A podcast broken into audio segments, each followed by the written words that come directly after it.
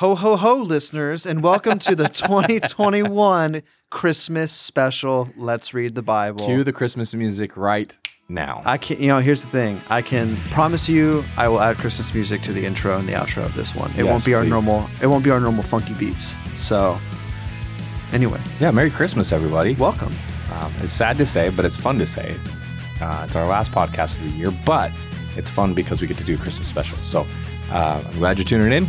Excited for today's discussion. And then stay tuned for January 9th. Will be our next episode coming to back. drop, and then we'll be. Uh, I mean, it won't be like massively different from what we do, but we'll be making a couple fun changes. So anyway, we'll but keep you updated on that. Uh, and then, as always, if you have I'm leaving the podcast. No, I'm, I'm just kidding. I'm just kidding.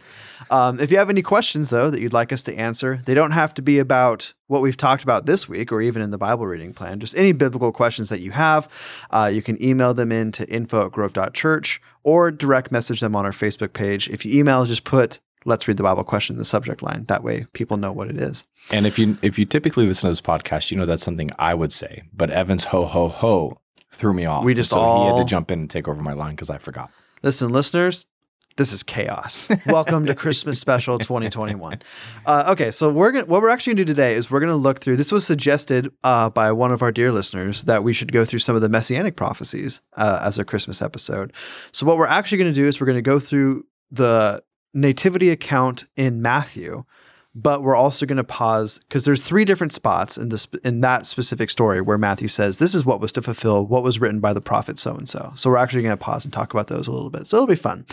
Um, and here's a question: Why look back? You know, we have the New Testament. New Testament is awesome. Like, why should we look back at the Old Testament? And to that, I would say It's a loaded question. I would remind us of possibly the greatest villain in all of Scripture, the Grinch. next to Satan himself, uh, Clopas or Cleopas, however you want to say it. And you might be thinking to yourself, who the heck is Cleopas? Well, he was the guy that Jesus met with him on the road and he went through and explained every single instance in the Old Testament that pointed to him and freaking Cleopas didn't write any of it down. So all we have is that it happened. We don't get any of the details. So thanks a lot, guy. One day when we see each other in heaven, we're gonna have we're gonna have words. So I mean not really, but I'm sure I'm sure God had a plan for why it wasn't recorded, but God's gonna say, "Welcome to heaven." Where's Cleopas? where's that where's that guy? God, I'll get back to you. anyway, um, but here's the idea, right? What that story shows is that the Old Testament points to Jesus. That all throughout the Old Testament, what are we getting? Well, it's leading up to who Jesus is. It's leading up to God becoming flesh. Um, and there's moments where now, when we look back at them in the Old Testament, they're so obvious that that's what it is. Yeah, right. But you don't see it. Like, and, and I think it's it's the same thing we talked about with our um, end times episode, where people get in trouble when they take prophecy in the moment and they try and they say like, okay, well, obviously this is how it's going to play out. Mm. Like it's one of those things where a lot of biblical prophecy really obvious in hindsight. In the moment that it came, it wasn't so obvious, and that's that's the trouble that a lot of the first century Jews got into, where they Yeah. had this idea of who the Messiah should be, um, and when Jesus comes, he does fulfill all the prophecy, but not in the way that people And he doesn't look like they think he should look like. Also true. Who is that guy? Oh man. Sad right. story. So, anyways, like I said, we're we are just going to read through the first few chapters of Matthew, and we'll pause. Uh, we're going to skip the geneal- genealogy, though. Genealogy That's my is favorite part. I I'm know just kidding. it's a good. It's it's. I, we've done an episode talking about I think both Luke and Matthew's genealogies, so um, it's good stuff. But that's just not what we're going to talk about Yep. today. All right. So starting in verse 18 of chapter one, it says this. Now the birth of Jesus Christ took place took place this way.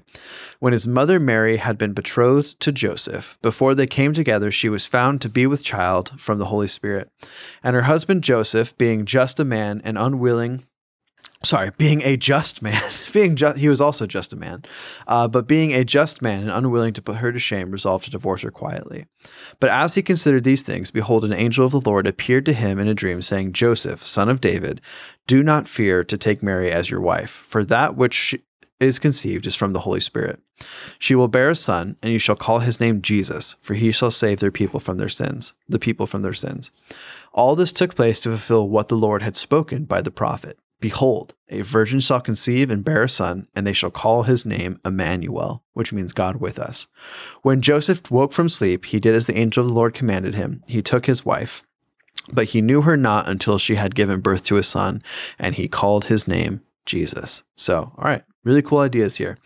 Um, we're going to pause. What is being referenced here is actually Isaiah chapter 7. So we'll read kind of the full context of that section, and it goes like this Again, the Lord spoke to Ahaz Ask a sign of the Lord your God. Let it be as deep as Sheol or as high as heaven. But Ahaz said, and this is the king at the time, I will not ask, and I will not put the Lord to the test. And he said, Hear then, O house of David. Is it too little for you to weary men that you weary my God also? Therefore, the Lord himself will give you a sign. Behold, the virgin shall conceive and bear a son, and shall call his name Emmanuel. He shall eat curds and honey, and when he knows how to refuse evil and choose the good. For when the boy knows how to refuse the evil and choose the good, the land whose two kings you dread will be deserted. The Lord will bring upon you and upon your people and upon your father's house such a such days as have not come since the day that Ephraim departed from Judah, the king of Assyria. All right. So this gets into one of the interesting points of Old Testament prophecy in particular, where you actually have what could be described as a double fulfillment. So a lot of people will hold that there's only one fulfillment of these verses, and that is the coming of the Messiah of Christ. And a lot of people will hold um, that there's a double fulfillment. There's a time that happens within the lifetime of uh, Isaiah and Ahaz, and there's a second fulfillment, of kind of like a an ultimate fulfillment in who Christ is.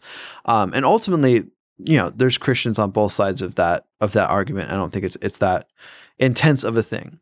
Um, but what it is showing is how important the idea of Emmanuel is. And it was pointed out to me in one of the one of the books that we were I was reading as we studied it, is that Matthew goes out of his way to translate it. Because in the Isaiah passage, it doesn't go and they will call his name Emmanuel, which means God with us. That's something that Matthew adds in later because he wants to make sure that people understand uh, that this fulfillment of God being with us is a little bit different from what people may have interpreted it. It wasn't this idea of God will be with us, like his spirit moves with us, just like it did, you know, when Moses was leading the people through the wilderness. It all of a sudden turns into this idea of no, God is actually with us, like God himself is has become man.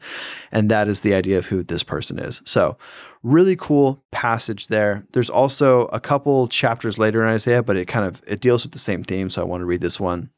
And this one's just really famous. So you can't you can't talk about Old Testament messianic prophecies without talking about Isaiah 9. And that's where it says, The people who walked in darkness have seen a great light. Those who dwelt in the land of deep darkness, on them a light has shone. For you have multiplied the nation, you have increased its joy. They rejoice before you as with joy at the harvest, as they are glad when you divide the spoil. For the yoke of his burden and the staff of his shoulder and the rod of his oppressor you have broken as on the day of Midian. For every boot of tramping warrior in battle and tumult, and every garment rolled in blood will be burned as fuel for a fire. For to us a son is born, to us a son is given, and the government shall be upon his shoulder, and he shall be called Wonderful Counselor, Mighty God, Everlasting Father, Prince of Peace.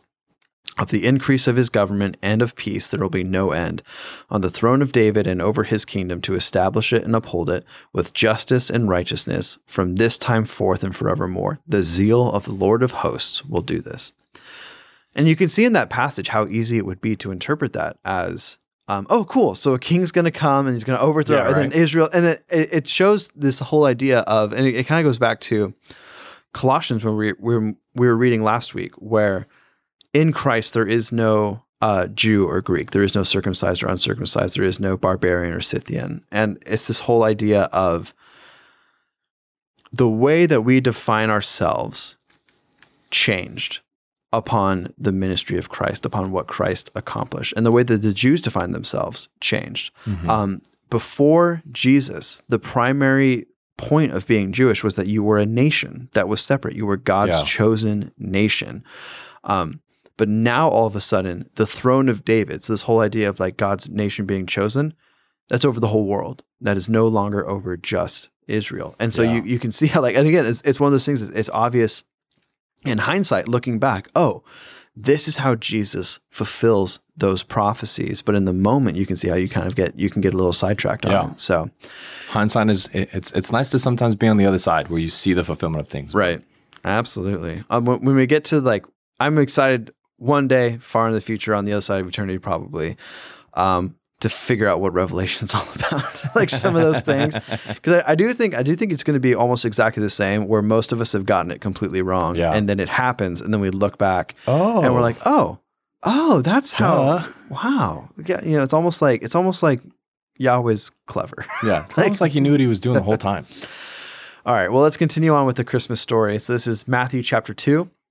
It says, Now after Jesus was born in Bethlehem of Judea in the days of Herod the king, behold, wise men came from the east to Jerusalem, saying, Where is he who has been born the king of the Jews? For we saw his star when it rose and have come to worship him. when Herod the king heard this, he was troubled, and all of Jerusalem with him. And assembling all the chief priests and scribes of the people, he inquired of them where the Christ was to be born. I actually want to pause here for a quick second because the line and all of Jerusalem with him is an interesting one because you you might be thinking, wait, the king of the Jews, like that sounds great. Um, Jewish history, as particularly at this point, is essentially the idea of we should be our own nation Yes. and then being brutally put down by whatever empire was ruling over at the time. And so the last one that was happening was the uh, um, the Hasmonean dynasty and they rebel against the Seleucid Empire. They drive them out. It's this whole cool thing. Eventually, like they kind of leave on their own. Not the Hasmoneans, but the, the Greeks kind of leave on their own. Uh, but then Rome comes and they essentially put that back down. And so, a lot of people in Jerusalem, the idea of a king of the Jews, while exciting to some, and especially exciting to the Pharisees who are looking forward to kind of this this Messiah to come forward, it would also mean oh no, there's going to be more wars, isn't there? Like this, it's it's not necessarily this idea of because again, what what's the picture they have of the Messiah? The picture they have is of a warrior king who is going to who's going to free the people, which in the one sense is great, but on the other sense, you know, they can almost kind of say, well, that kind of happened, and then we're right back to where we started. So kind of just an interesting thought. Uh, but then, anyways, the wise men told him, In Bethlehem of Judea, for so it is written by the prophet, And you, O Bethlehem, in the land of Judah, are by no means least among the rulers of Judah, for from you shall come a ruler who will shepherd my people Israel. So that's our second prophecy we're going to look at today. And this is from uh, the book of Micah. So, Micah chapter 5. And uh, Aaron, do you want to read this bad boy? I don't know how to read. No, I'm just kidding. Yes, it says this in Micah chapter 5, verses 1 through 5. Now you muster your troops, O daughters of troops. Siege is laid. Wait, what? I just missed all that up. Now you muster your troops, O daughter of troops. Siege is laid against us. With a rod they strike the judge of Israel on the cheek. But you, O Bethlehem Ephrathah, who are too little to be among the clans of Judah, from you shall come forth for me one who is to be ruler in Israel, whose coming forth is, is from of old, from ancient days. Therefore he shall give them up until the time when she is one who when she who is in labor has given birth, then the rest of his brothers shall return to the people of Israel. And he shall stand and shepherd his flock in the strength of the Lord, in the majesty of the name of the Lord his God, and they shall dwell secure, for now he shall be great to the ends of the earth, and he shall be their peace. When the Assyrian comes into our land and treads in our palaces, then we will raise against him seven shepherds and eight princes of men. so there's this whole idea of well what's going to happen so out of bethlehem there's going to be a ruler in israel who's coming forth is from days of old so ancient days literally ancient days because that's like the first prophecy in the bible is god telling i don't know if is it a prophecy if god says it i don't know does it have to be through a prophet but we'll call it a prophecy Yes, let's but call it that. it's God telling Eve that one day there will be uh, a son who is born of woman who will crush the head of the serpent, or in other words, will crush Satan. Um, and so from that point forward, this king who has been he's been told about coming forth since the days of old. This is when he is referencing there. Um, but again, you can see how easily it would be Yeah.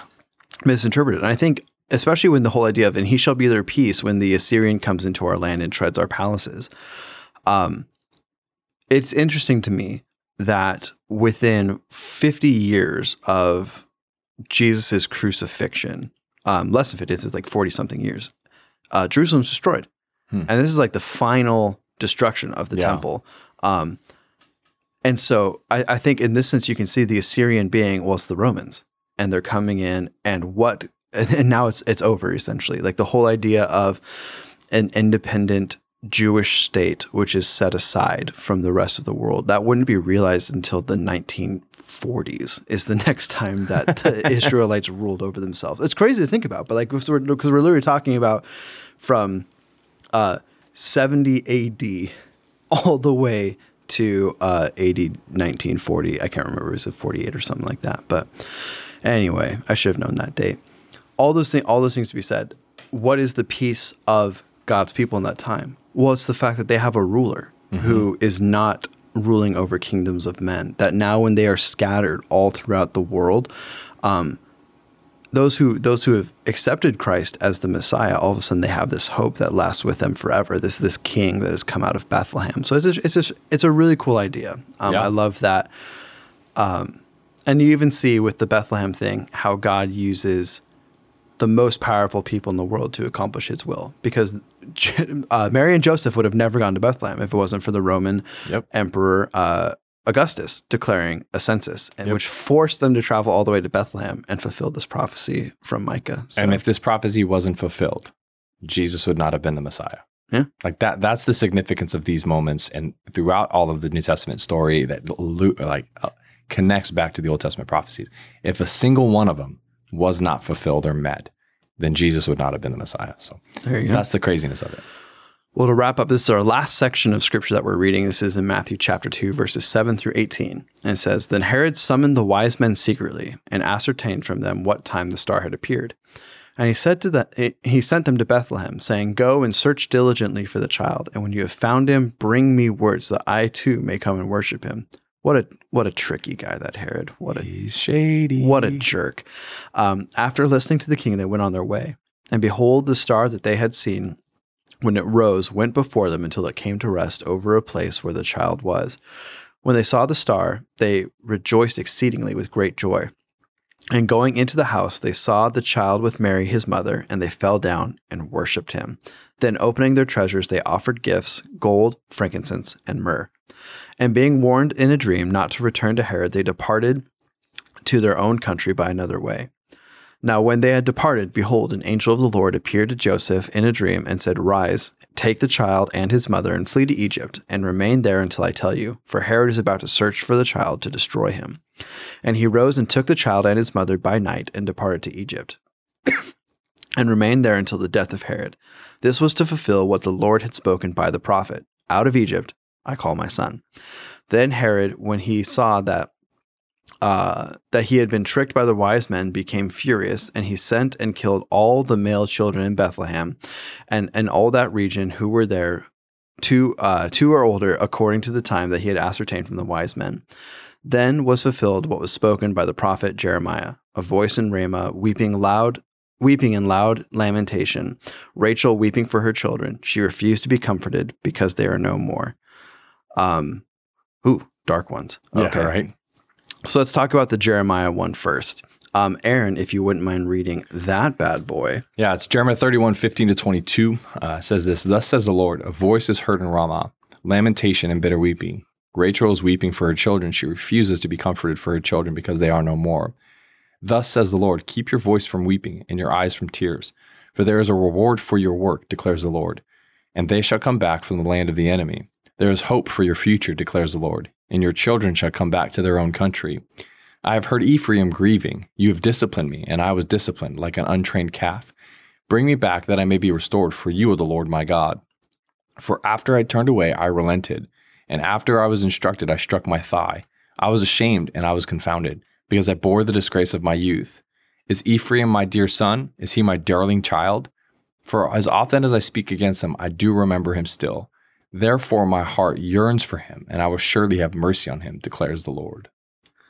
And so I think with this passage, we can see how not all prophecy is obvious. Yeah, right. Because you wouldn't read this one and think, oh, Oh, this that's about is the Messiah. Yeah, or, or even like this is looking forward to um, a vastly different like future event. And so I think for me, because when you when you read through the gospel accounts and even the things that Jesus says, there's a bunch of parts where it says, um, this is to fulfill blank. And then you go through and read it and you're like, I wouldn't even realize that this is something that was pointing to who Jesus would be. And that's why I think. That's why I'm so mad at Cleopas, or Cle- I don't know how to say his name, but um, just the whole idea of being able to look through all of the old covenant and being able to look through all of the scripture and seeing, oh, okay, this is what it was all pointing to. Yeah. It's, it's a cool idea. Yeah. Um, and then the final prophecy that's mis- mentioned, it's actually the third one, uh, but it's in Hosea chapter 11.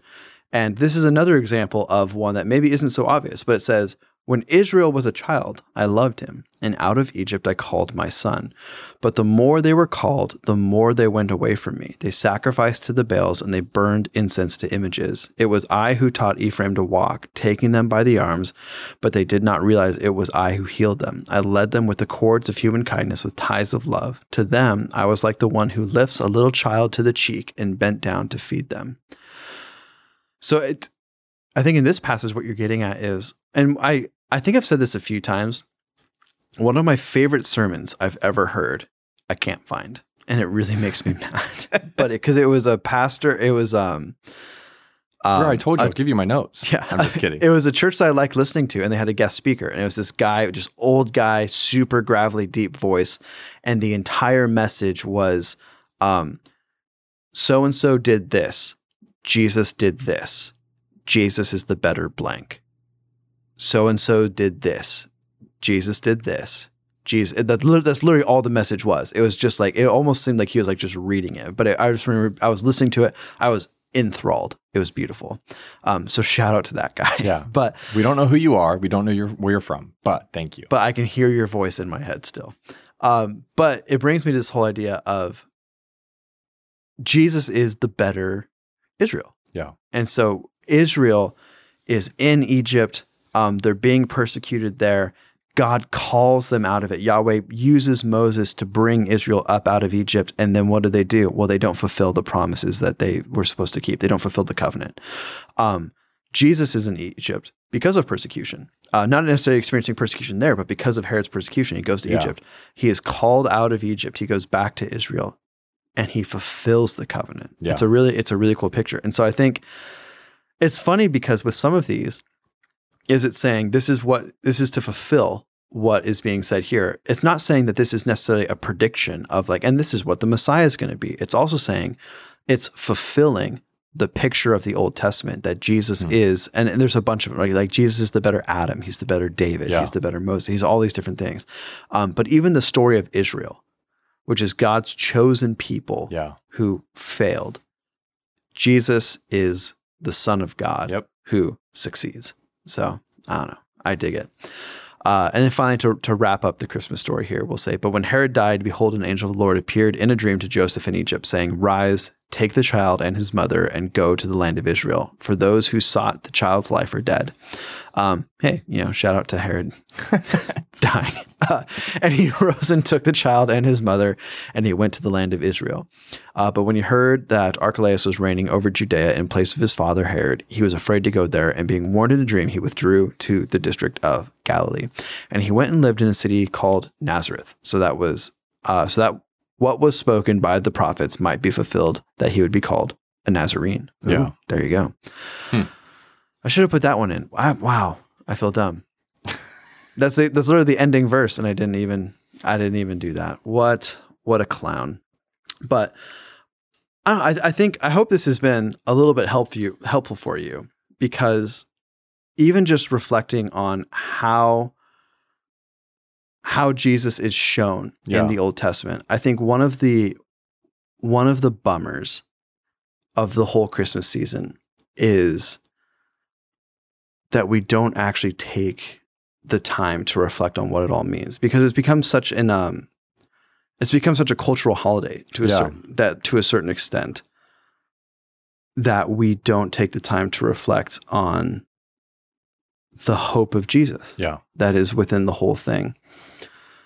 So I I don't know. I know that's kind of like just a vague a vague thing to say, a vague way to end it, I suppose. No, I, I think it's good, man. I, I, I just read again. I've been, I've been working through obviously different the Sermon on the Mount for the last several, I feel, months. Um, but one of the things that was said even recently in one of the one of the the chapters that I read was just this idea of like Christmas is always going to be a secular holiday with with deep deep truth to who Christ is. And and on one hand, we can recognize as Christians the the validity of the secular holiday, but the other side of the conversation, we have to remember the simple truth um, that it's our responsibility to to grow, to learn, to understand really Christmas. Uh, Mhm. It's celebrating Christ's birth, and we don't we don't have you know the, the the arguments or the the the truth of like well when was Jesus actually born? That that's not the point. The point of Christmas is to bring Christ back into the secular conversation. And we have to do our due diligence to understand it which is why taking time like this to work through the prophecies and what is fulfilled and what isn't like and how it was fulfilled and going back to the Old Testament to see it it's really important. And I think it goes back to even a comment you made earlier at the beginning of the episode is the same thing with Revelation. Like I, there is this sense that when we get to eternity, it's going to like light bulb, like oh that like that's that's what that meant. That's what that's the fulfillment of of what was said to be to be coming. And and it's just important as Christians to sometimes just pause and to recognize how wonderful God is Right. and how and how awe uh, awesome God really is and and let those things be evident in increasing measure over the course of the Christmas season because they will continue to compound and grow year over year over year. And so I think there's a really a really high value in doing that. Well, it's a reminder too, just like we talked about with Colossians last week, about how Christ is supreme. Christ is at the center of everything. Um, Christ is also the center of the Bible. Um, and the Old Testament just shouts Jesus to us. Um, I think uh, like it's fine. I'm uh, this this will be my last thing talking about Job for a while. But I think um, I was I was reading through the Elihu chapters again, and there's a part where he talks about um, he's talking with Job, and he's imagining what it would be like for an angel um, to stand between God and man and a suffering man. And then for the angel to say, Look, I have found a ransom. Now his ransom is paid. And the suffering of the person to be alleviated. And you, you read those things, and it's at the time you read it, and it, you, it's kind of like a, wow, that would be nice. Um, but now, with the benefit of hindsight, we read that and like, that's it's Jesus. What? Like instead of an angel, it's like no, it's God Himself standing between God and man. Um, and instead of a ransom being found, like for instance with um, uh, with Abraham and Isaac, where all of a sudden a ransom is found and and then Isaac is spared. No, no, the the, the mediator will be paying the ransom. And there's all these sections. And the, the Abraham and Isaac story is another perfect one, which is like in hindsight, looking back on oh, it's Jesus, like Hosea and Gomer. Um, and this whole idea of like Gomer being unfaithful and Hosea going and paying her ransom, even though he was under no obligation to do so, and loving her, even though he was under no obligation to do so just the way that God loves us. It's, it's just one of those things where when we read the Old Testament through the lens of Christ, when we read it asking ourselves, where are the sections that just shout who Jesus is? I think we get an even deeper fulfillment. We get an even deeper picture of what Jesus accomplished in the New Testament if that's the way that we read the Old Testament. So, Yeah. Well said. Anywho, uh, before we get to our question today, we do want to remind all of you leave us a review. You know, preferably five stars. If it's a one star, maybe just like email me, and then we can talk about it, and we can get that bad boy up to at least four or whatever it is. Um, but honestly, it just helps get the podcast out there.